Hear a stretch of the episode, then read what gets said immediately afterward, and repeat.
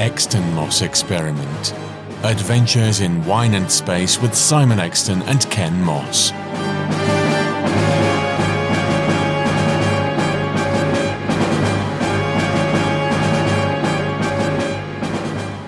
Hello, everyone, and a very warm welcome to our spooky Halloween edition of the Exton Moss Experiment. This year, we are watching the BBC 2011 drama series, The Fades.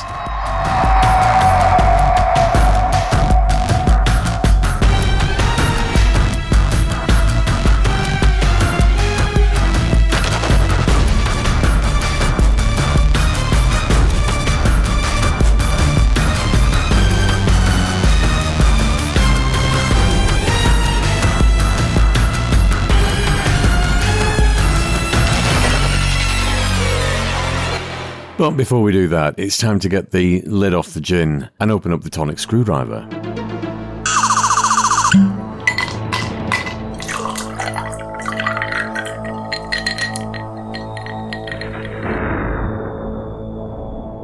This time we are drinking the handmade gin company Pumpkin Spice. It's a 20% gin liqueur, and we're drinking from batch 4342, so they make a bit of this. The infobolic says a premium gin liqueur handmade by a small team of artisan distillers in Britain for the whole world to savour and enjoy. And that's it. So, we're just drinking this neat. Simon, have you got any ice in yours? No, don't be silly. Of course not. There's a very potent smell coming out of that. That's quite medicinal.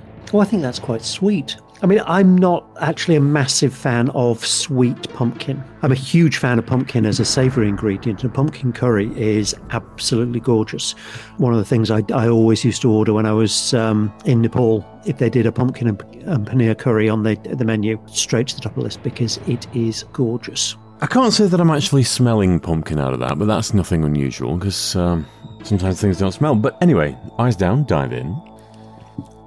It's very smooth. It's quite sweet, but not overpoweringly so. It's nice. There's not really anything particularly special about it. It certainly doesn't smack you around the head with pumpkin. No, as a sort of a Halloween drink, it's a nice little curio and a novelty. I don't think I'd rush back for this. I've just dropped an ice cube in to see, because I do like my drinks quite a bit colder than Simon. He views it as being watered down. It's not really altered the taste. Although I must admit I prefer the temperature, but that's, again, it depends how you like your, your drinks. But I have ice and liqueurs, I enjoy it. It's alright, but it's nothing particularly special for me. I'll give it a three. Yeah, it, it's a, a three from me as well. It It's nice enough it tastes sweet without any particularly spicy flavour. I mean, I'm not getting any spice off that at all. There is a bit of a taste of pumpkin. As I say, sweet pumpkin, I'm not, I don't actively dislike, but it, it's not a taste that I, I search out. But as a novelty for Halloween, it's going to be a talking point at your party. So, bring your glasses and let's descend into the under gallery of Podcasting House. We're going to open up the Black Archive.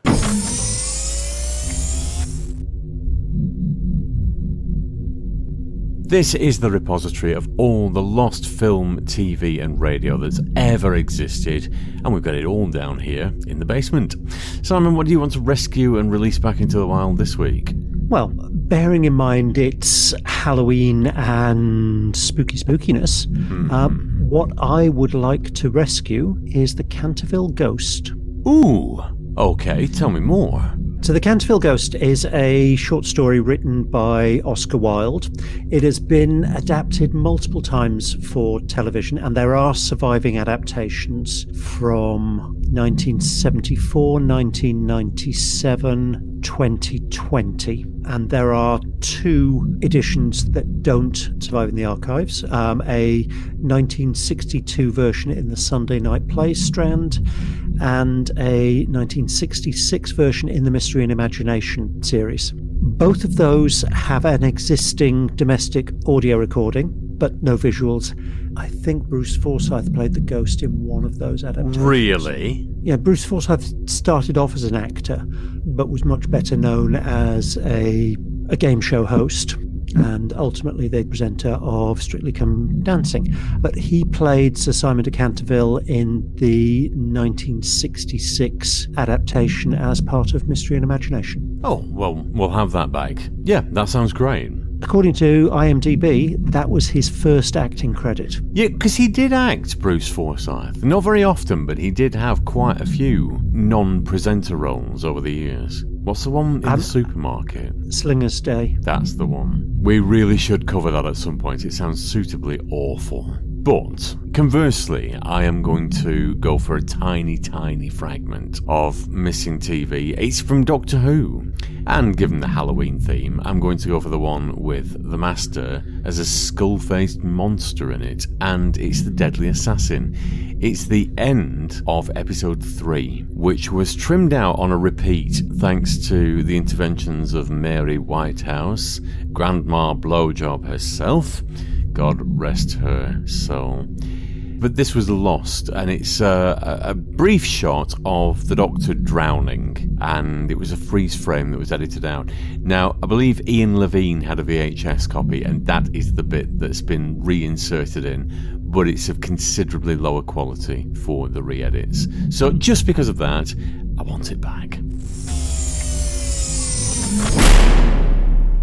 So here we are back in the viewing room, and this time it is The Fades. This was a series broadcast on BBC Three from the 21st of September 2011, and it was six hour long episodes. It was produced by Caroline Skinner, and we've got a, quite a nice little cast list on the quiet. At the time, some of them weren't known, but there's people in here like uh, Natalie Dormer, who was at the time quite well known. Uh, Daniela Nardini, who uh, was best known to a lot of people, I think, from This Life, although she's been in lots of other things since, and a handful of others as well, which I'm sure Simon will fill us in on. So I'm not going to spoil this anymore. I'm just going to hit play because you know this and I don't. So I want to be nicely surprised. Without further ado, Ron VT, The Fades, Episode 1. Sarah's dead. You don't know that? I do. I'm sorry. She's also a spirit who has decided that the best use of her time is to follow you around. That's why I'm here as a translator, because I can talk to ghosts. You were having an affair with her. I just told you you're being haunted by the ghost of your wife, and you Neil, I need to have a serious conversation with you. You were having an affair. Tell him something I wouldn't know. He called me Squidge for three months after we first got together, and then he dropped it because he decided that he hated pet names. You used to call her Squidge. I don't want this bit. I'm calling the police. Four days ago, I watched him Mark. sleep with a woman called Vicky, Mark, please. and it broke my heart. Four days ago, she, Sarah's ghost, saw you sleeping with a woman called Vicky. Fuck off. We were angelics. I still am one. We're a different breed of people. We were sworn to secrecy, Mark. Well, that was rather good. It's very good. Um, it actually won the BAFTA for the Best Drama Series 2012, so they, the year after it was broadcast. And there were plans for a second series. And bearing in mind it won Best Drama Series, I don't understand why that didn't happen, but it, it didn't. Well, we were going to watch this episode at a time. We didn't. We watched the whole thing, and we've done this separately, which is the first time we've done this. But I absolutely loved this. As I said before we even started, the cast listing it's fairly impressive. I take it you have got uh, a nice list of alumni for us. Um, well, what I was going to do is read the, the Wikipedia segment because that doesn't actually spoil anything. oh, yeah, give you- fine, fine by me. gives you an idea of, of what the the story is. So it said, Paul, a student with a history of bedwetting, is haunted by apocalyptic dreams. He is able to see the spirits of the dead, known as the Fades, all around him. The Fades cannot be seen, smelt, heard, or touched by other humans. They are what is left of humans who have died but not been able to ascend because the ascension points on Earth have been closing, and few can go through the ones that are still open. Because of this, the Fades left on Earth have become embittered and vengeful towards the human race and have since developed a way to become partly human and again regain control of touch with the human world. They remain unseen in the world except for those special few like Paul called angelics, the ability to perceive the fades. Paul finds himself pulled into a conflict between the angelics and the fades, trying to prevent the fades from regaining physical form and destroying the human race. Well, I went into this not knowing a blind thing about it, and it, it's actually taken me a couple of goes. I tried watching this about 12 months ago, maybe a little bit longer now. It didn't grip me at all. I have no idea why, because second time around, I've put episode one in the player. And the first half of episode one, you're thinking, what the hell's this all about? And then all of a sudden it clicks and everything just falls into place. And by the end of episode one, you are hooked. This is something that we've had it before, but this is not a slow burn. Episode by episode, it's ramped up and ramped up and ramped up, and there's something major in every episode that dovetails beautifully into the next episode. I don't really want to spoil this. This is something that I would really encourage people to go out and watch. But in terms of a really well made thing, Bear in mind, this started out live on BBC Three, and in those days, BBC Three was a wonderful testing ground for stuff like this. The series itself ends on a cliffhanger of sorts. I can't understand why it wasn't recommissioned. It was brilliant. Yes, I have to agree. I, I think everything about it is great. It is brilliantly acted. There, there's one. She's not pointless, but she's not particularly well Oh, is it realised the angelic? character. What is it? Alice? Is it? No, um, the the girlfriend, Really? Veronica. Yeah, because I, I think it, it's not that she's a bad actress because she's been in other things and it's been very good. It's just I don't think there, there's a, a a massive amount for her to do. No, in fairness, uh, it's uh, Jay, played by Sophie Wu, and I'm sure she has gone on to do lots of other things. But I saw her role. No, no, no, no, different girlfriend, girlfriend of the teacher. What, Natalie Dormer, the wife? No, no, no, oh, no, the, the wife of the teacher. Uh, the, right at the very beginning, the teacher cops off with um, a woman, takes him, her back to his house, and it all falls apart because they go into his wife's room rather than his room. Oh, she's not And- even listed on Wikipedia in the, the cast list. I know who you're talking about. Real pretty, long haired brunette. Yes, I know. Yeah. Yeah. Eleanor Matsura, she played um, Jo Nakashima in The Sontaran Stratagem. That I had not clocked. But yes, I'm with you on that. I mean, she's there as sort of a cog in the machine.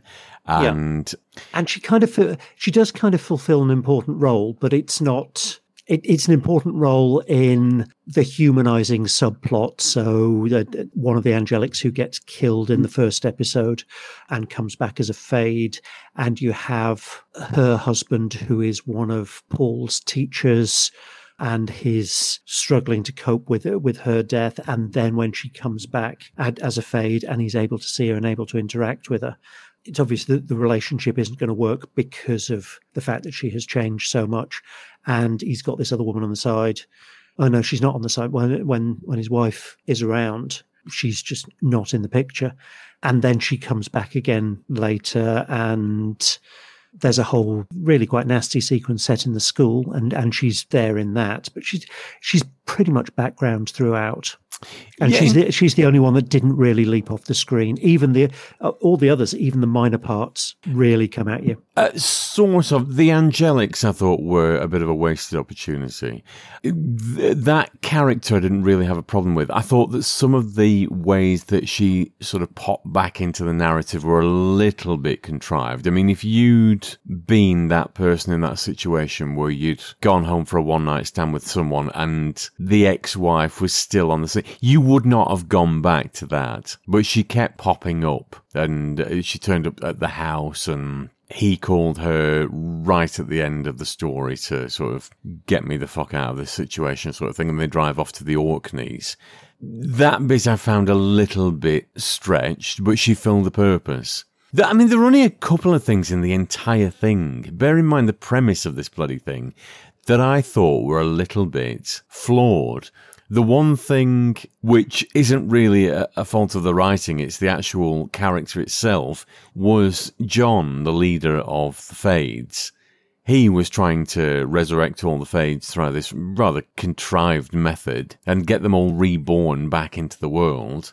The problem is they need humans to stay in the world. That's what they need to sustain themselves. There's going to come a point where they run out of humans. Well, unless they set up farms.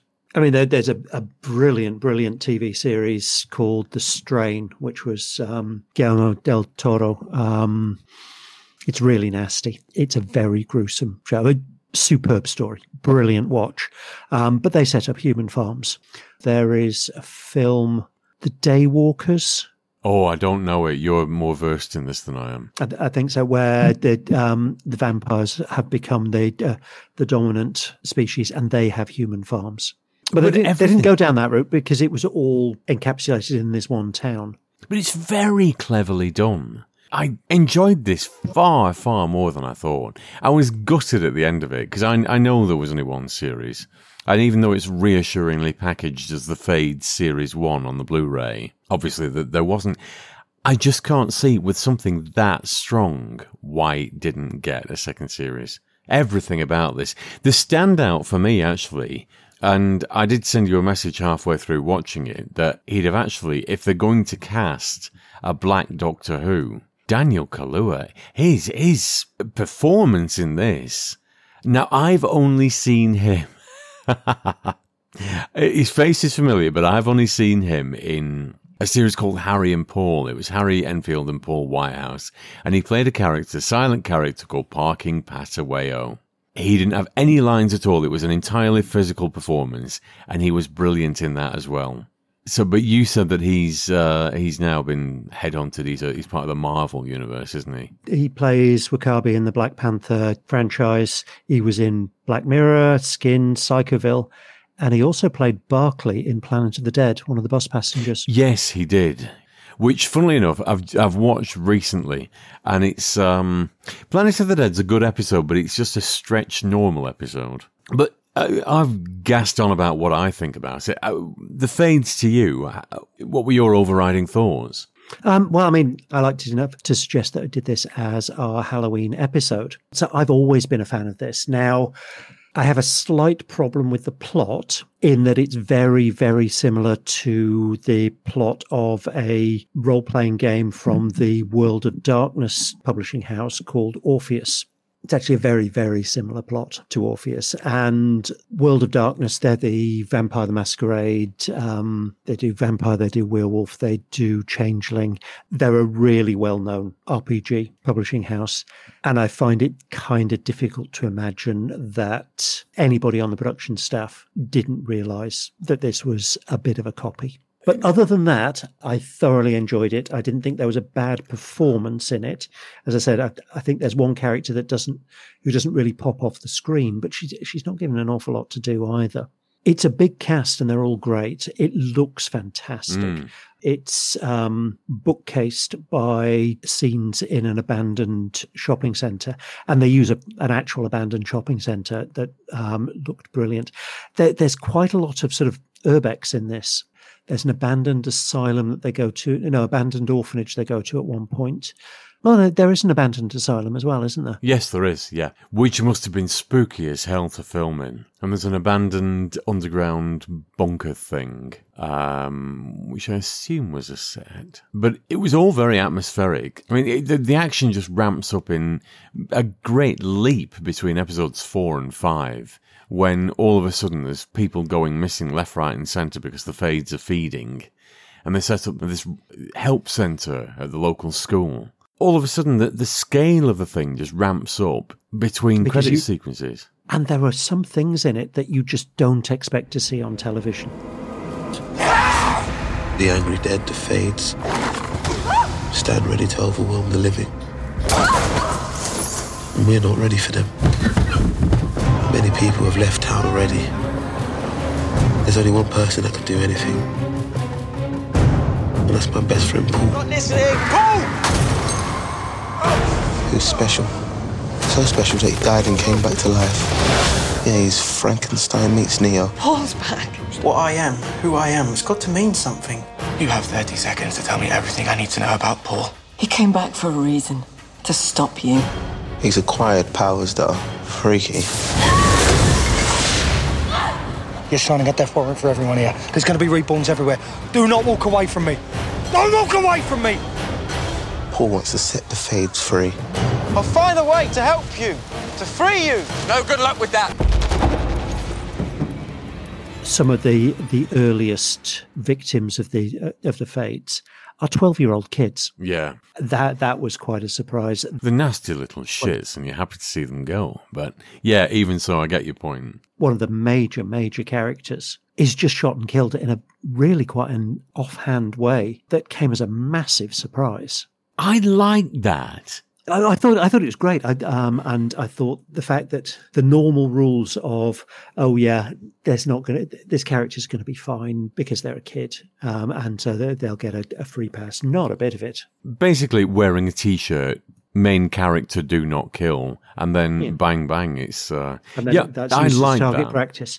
Um, the plot is clever, and for all I've talked about it being a rip-off of Orpheus, Orpheus is a, a very good and clever plot, and there there are actually some fairly big differences between the two. And Orpheus is a giant world-spanning storyline, whereas this is really parochial and it's a, happening in a small town. And the other thing is, there aren't really any bad guys. You've got the Fades, and they're they're a really nice take on the uh, on the zombies Mm, because yeah. they come back and they have their intellect. Morals are out of the window, but they have their, their intellect, they have their speed. It's not the shambling, mindless zombies that you're used to. They're intelligent and quick and much more scary. There was also a logic to the backstory. It wasn't just a sort of ghost coming back to life, turning into zombies, killing people, deal with it. Oh no, we must deal with this. There was a real deep backstory to why all this was happening and how it could be solved and what have you. I think the only thing which I thought was a little bit contrived was the very end, spoiler coming up, where Paul opens up the The ascension point. yeah. And they're all sucked into it from miles around, which is not how it's worked before. That was the only thing I thought was a bit contrived, but it, it did wrap up the story nice and neatly. And Um, except it was ex- exactly the same effect because you you see one of the angelics who gets killed who does ascend, and you see her turn into light and then turn into into birds, and that's exactly what happens to the to the fades. to the fates. But they Now- do need to be near the ascension point. But when Paul opens up the, the one in the shopping centre at the end, they're just from miles around, wherever they are, they all get sucked through this ascension point. Mm. That was the only thing I thought was, oh, you've contrived that a bit. A couple of lines of dialogue would have explained that away. This is a different type of ascension point. I did quite like the uh, the way Paul, when he he really comes into all of his powers, um, grows a pair of wings, and he he's grown a pair of wings before. But in a very unusual situation. What was that exactly? He was jacking off, and when he jizzed, he grew a pair of wings. Now, this happens once, so going on for how many how many weeks? How many seventeen-year-old lads only jack off once in several weeks? Yeah, but then he had sex with Jay, and presumably the wings didn't appear. So maybe it was just sort of a that was the catalyst to get him to grow his wings. That I did think was quite. That, that was quite moment. But there were lots of other bits in it that I really enjoyed, like the fades regrowing, and that was never fully explained why they suddenly grow this cocoon and they're reborn. But the whole notion is that they just feed off human flesh, and that's what brings them back in. Just sort of gloss over that. It's never really fully explained how and why that happens, but that's their way back But into it, the world. but it, it's horror. You don't have to explain the why in horror in Yeah. the same way that you do in science fiction. They explain the how. They Mm. explain how John finds out about this, and he he has a really tra- he actually has a really tragic backstory, um, and the way he discovers that eating human flesh is the thing that will bring him back to being able to interact with the the world is really tragic. That bit I actually thought was quite poignant. And the other bit was where Sarah is watching Mark have sex with Brunette Beauty. I can't imagine anything that would leave a soul in torment more than watching the person you've left behind having sex with somebody else. So that I actually find, uh, I found that quite an uncomfortable scene to watch because you, you just feel for her, even though they're getting divorced. It's clearly a wrench of a moment. And then Natalie Dormer's reborn later on, clambering out of a bathtub, and you you get a nice gratuitous breast shot and a, a cracking shot of her arse, which I'm sure would have entertained you, Doctor Exton, but for me it was an absolute joy. and, and we found the level. Yes, there we go. Although you did get your shot of uh, what's his name, John's ass as he was walking through the field, and I think uh, what's it, Paul? He was naked. Yeah, he What, the 17 year old? Yes, I know. You've never been attracted to younger lads. I know. No. He was of legal age, you know. You know, it's, but some. I mean, the one thing I will say is I don't do gore. I don't do horror and real nasty stuff. The only bit of the whole thing that I could not watch was right at the beginning. Oh, the eye. No, couldn't watch it. There was a good couple of minutes where uh, Daniela Nardini's character was scraping his eye with a knife to get the cataract off it, and I just couldn't watch. No, no, no. I'm sure it was one of those scenes that was all implied. You didn't actually see anything, but I just turned away at that point. And you did see his eye and you did see things being bottled about with it. And there were some very nice sort of Gaia touches in that when, whenever the angelics who could heal did the healing, then they started creating butterflies in their, in their mouth, uh, which was a nice effect. And then when the fades ascend, They turn into birds. it turned into birds. Now, th- it was a little bit judgmental because some of them turned into white birds and some of them turned into blackbirds.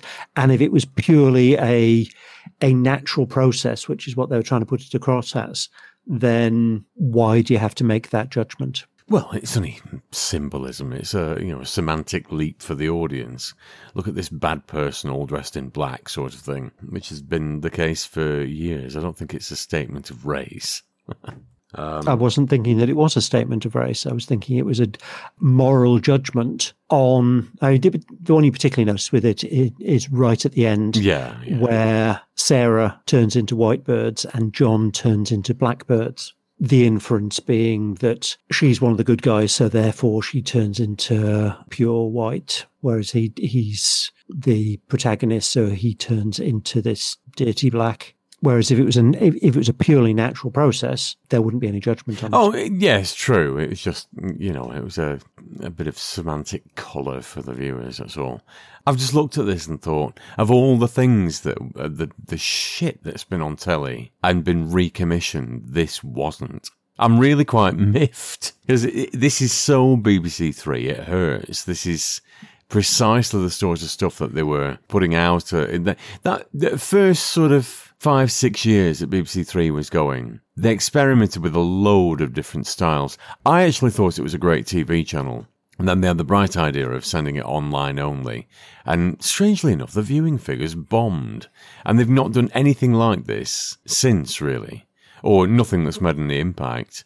It just seems a, a huge waste. Because the second series, it would have had to be bigger and darker, but you've set yourself up there a really good premise. The series closes with the sky turning red. Yeah, it, it was fantastic, fantastic, and it might be that they plan to do a a second series. But Ian incredibly short-sighted of the producer, uh, the higher ups. Yeah, but what, what I was going to go on and say is that Iain De Caestecker, Who who, played played, Paul. Paul, so the, the the primary character, within a year he was one of the series leads in Marvel's Agents of Shield and in the Marvel Cinematic Universe, and it might be that it was we could bring the fades back, but actually, can we bring the fades back without the character of Paul because it was completely built around him? Ah, that yeah, that might explain it then. Ah, right, because it was 2012 when it was announced there wouldn't be another series. Yeah, and Marvel's Agents of Shield started in 2013, so there would and there would have been quite a lot of pre-production before then. So he may just not have been available, and without without him, they didn't have a series. I think I've run out of things to say about it because I could gush about this for all the niggly, nitpicky things that I'm, I'm finding holes with. That was six hours of really, really good TV. I imagine you've made reams of notes on this. What have you got for us this time? There is any amount of stuff that I could, I could say about this. We could talk about this for a long time, but there would be massive spoilers. And what I don't want to do is spoil this for anybody who might go ahead and watch it because normally we're fairly fast and loose with the, the spoiler things. With this, because it's so recent and because it's so good, if we've sold this to you in any way, go out and get the, the DVD. It's as cheap as anything and treat yourself to watching it. It is brilliant. There are some nasty bits in it for the, if you're particularly squeamish, maybe not for you. There's only the eye thing that thing is excessively nasty. Oh, bits in the woods. It's all sort of implied, rather. I mean, you see the aftermath, but you don't actually see the event. The eye I- thing I- is, is right there on screen. But anyway, yeah. I mean, I, I don't get squeamish with anything. So all all of this is sort of second hand if this is a problem for you. But it is a very, very, very good show and has an awful lot of very good names behind the camera and in front of the camera. So it was written by Jack Thorne, who has most recently adapted his Dark Materials, and that's a Bad Wolf production, isn't it? yes, it is. Um, he wrote Glue and he wrote This Is England 86, 88, and 90. It was produced by Caroline Skinner, who did Doctor Who between 2011 and 2013, and more recently has done Good Omens and An Adventure in Time and Space. Also produced by Susan Hogg, who remade Survivors and The Last Train and also by Angie Daniel, who produced Cucumber, Dead Set, Fear of Fanny, and Fantabulosa. And we will come on and do Fear of Fanny at some point because it is Yes, we a will. wonderful, wonderful bit of television about somebody who is as mad as a box of frogs. In terms of actors, there are loads. Many of whom have gone on to do very big things. So we talked about um, Iain De Caestecker going on to Marvel's Agents of S.H.I.E.L.D. He's also been in Roadkill. He's the young James Herriot, and he was in The Secret of Crickley Hall. Lily Loveless, who played his sister, was Naomi in Skins, and Ellie Faber in the Sarah Jane Adventure episode Curse of Clyde Langer. Tom Ellis is the lead character in Lucifer. He played Gary in Miranda. He was Dr. Rush in Rush. He was in The Secret of Crickley Hall and was Thomas Milligan in The Last of the Time Lords. Sophie Wu was in Black Mirror. Claire Rushbrook was Ida Scott in The Satan Pit and was also in loads and loads of things. But she was in Black Mirror, she was in Touching Evil, and she was in Spice World, the movie. Highlight of a CV. Natalie Dormer was in Hunger Games, Game of Thrones. She played Anne Boleyn in The Tudors. She was in the updated Penny Dreadful, and she played Irene Adler in Elementary. Robbie Gee was in Berlin Station, which we should do at some point. It's a fantastic television show. Prime Suspect, Final Act, uh, Pirates of the Caribbean, Underworld, and Justice League.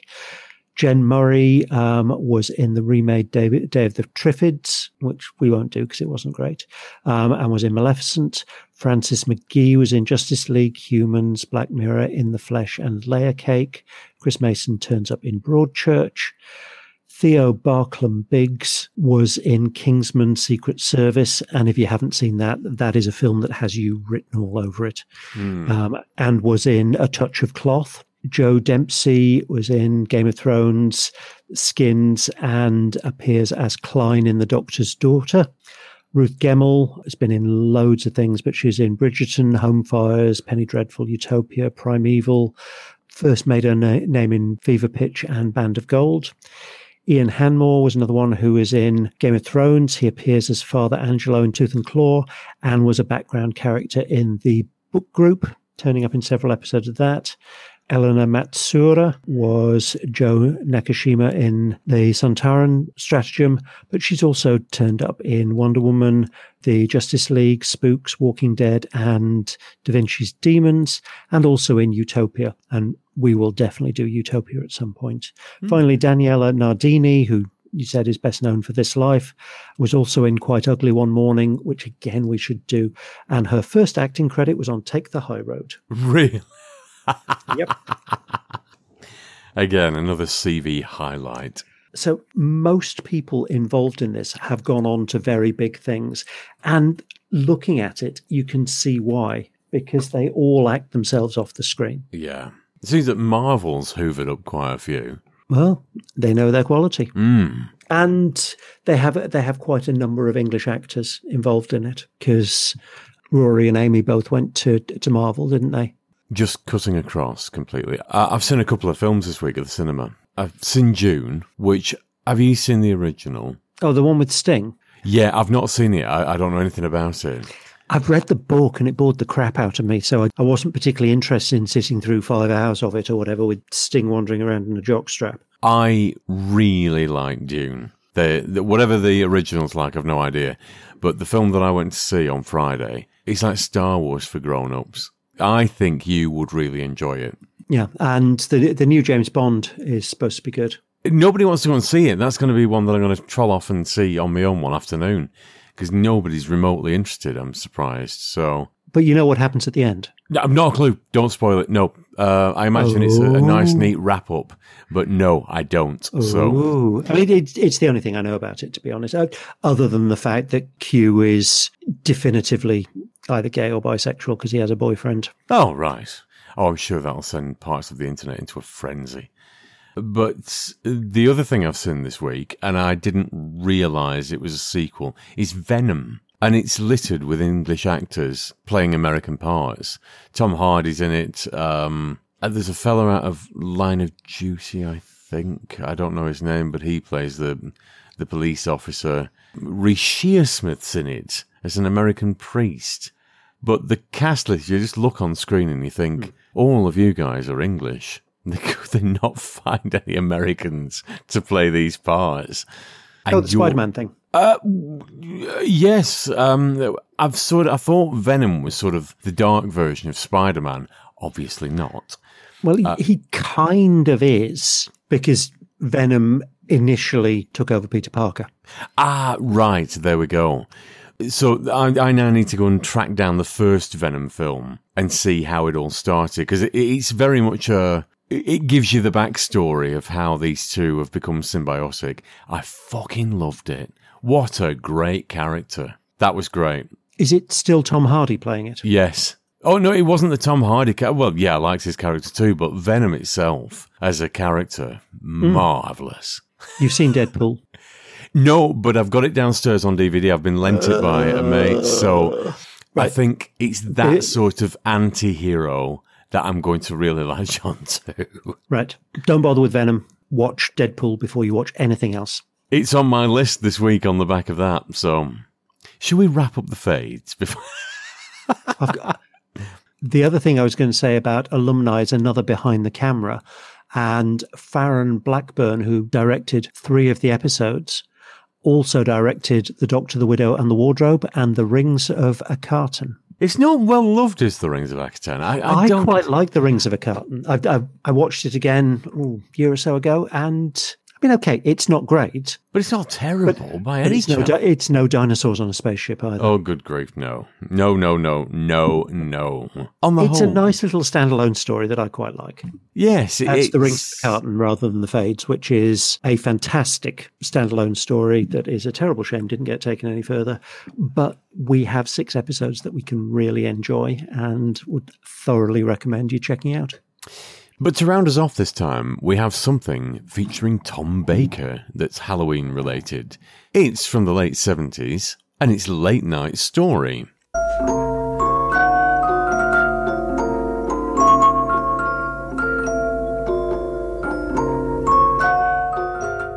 This was originally going to be our Halloween special. There's six little episodes, quarter of an hour long, sort of adult Jackanory, and they're all available on the Doctor Who Armageddon Factor DVD. That is where the sales pitch ends. We both thought we'd go into this, this little known series, quarter of an hour long, Tom Baker, sort of late night horror serials read by some real big guns. The very first episode was written by Nigel Kneale, responsible for the Quatermass serials, among many other things. Dr. Exton, what did you think? To be honest, the reason that we're not doing this as a full Halloween episode is because we were both bored crapless by the first one.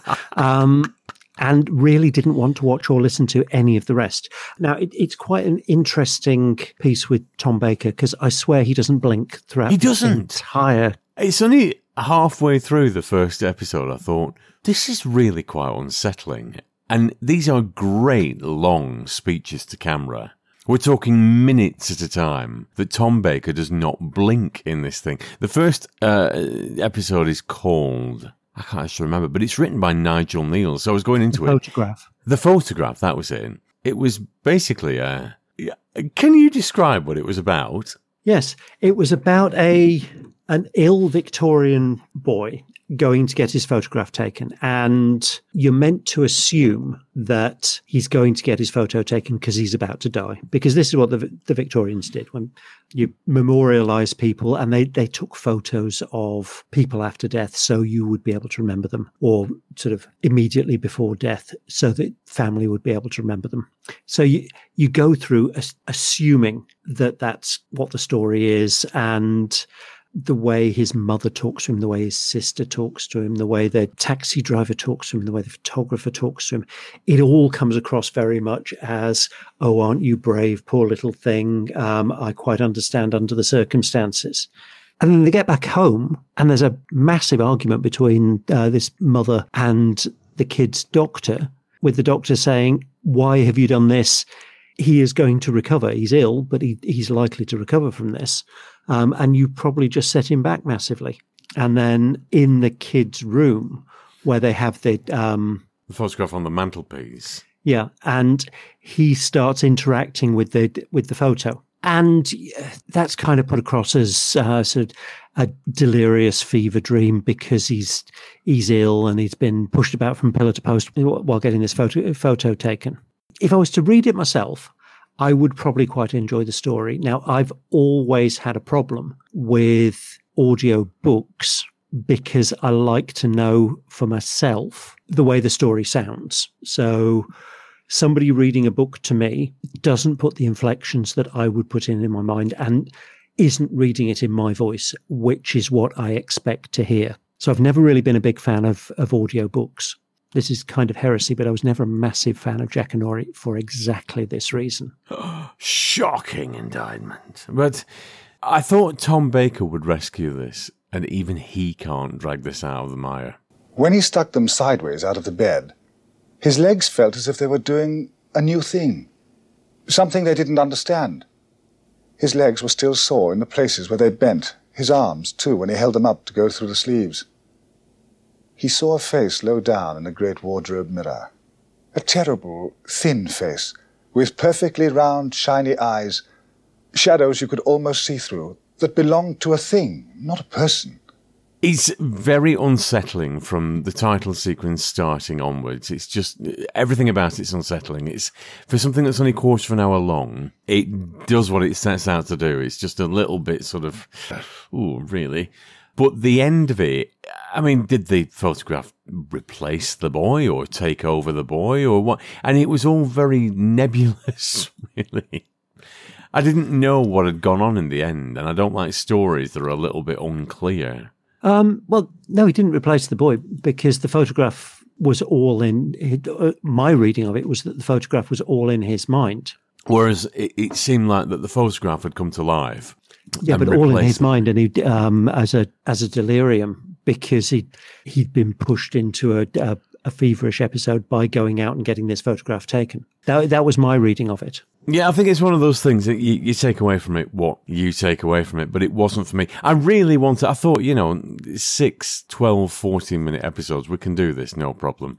I haven't looked at a single one of the others. That bored the arse off me. And there there are some other good writers, aren't there? Because there was um, Saki is one of them, and was Guy de Maupassant one yeah, of the others? Yeah, this, uh, it's a good writing list, but if Tom Baker can't save it, then we're buggered, really. Yeah, I'm afraid so. So we couldn't stand to do the other four, so that that's why we brought the uh, the fades forward because we were thinking about doing this next year when we have time to Actually, sit down in person. Sit, We're, sit and breathe. We're still getting back into the swing of this in person thing. So the recordings are still sort of half and half live and half and half recorded every Sunday with copious amounts of gin remotely. Uh, and this is, I think this is our first Halloween remotely, isn't it? Century That- Falls, you recorded while you were here. Yeah. So we, oh, we planned in advance for once. We did Christmas special remotely last year. Oh yes, we were both Box of wankered delights. by the end of it. Not just that, I was off my face on tramadols. yeah, that old excuse. But uh, with that, boys and girls, we shall sort of sign off because coming up this weekend we have the first episode of The Last Hurrah of Jodie Whittaker as Doctor Who. I'll just park that there. If you're going to enjoy it, really run with it, enjoy it.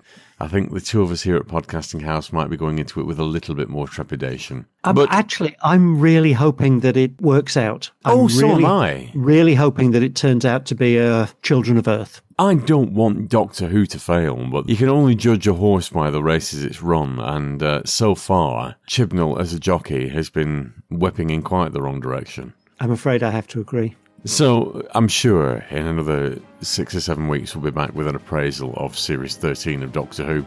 Until then, get your costumes on, get your pumpkins lit, and get out there trick-or-treating, boys and girls. We'll be back next time with something a little more whimsical. Thanks for listening. Enjoy your Halloween. Bye now. The Exton Moss experiment featured Simon Exton and Ken Moss. All featured soundtracks are the property of their respective producers, and no infringement of copyright is intended. Title music was performed by the BBC Symphony Orchestra, and the program was produced by Maverick Productions.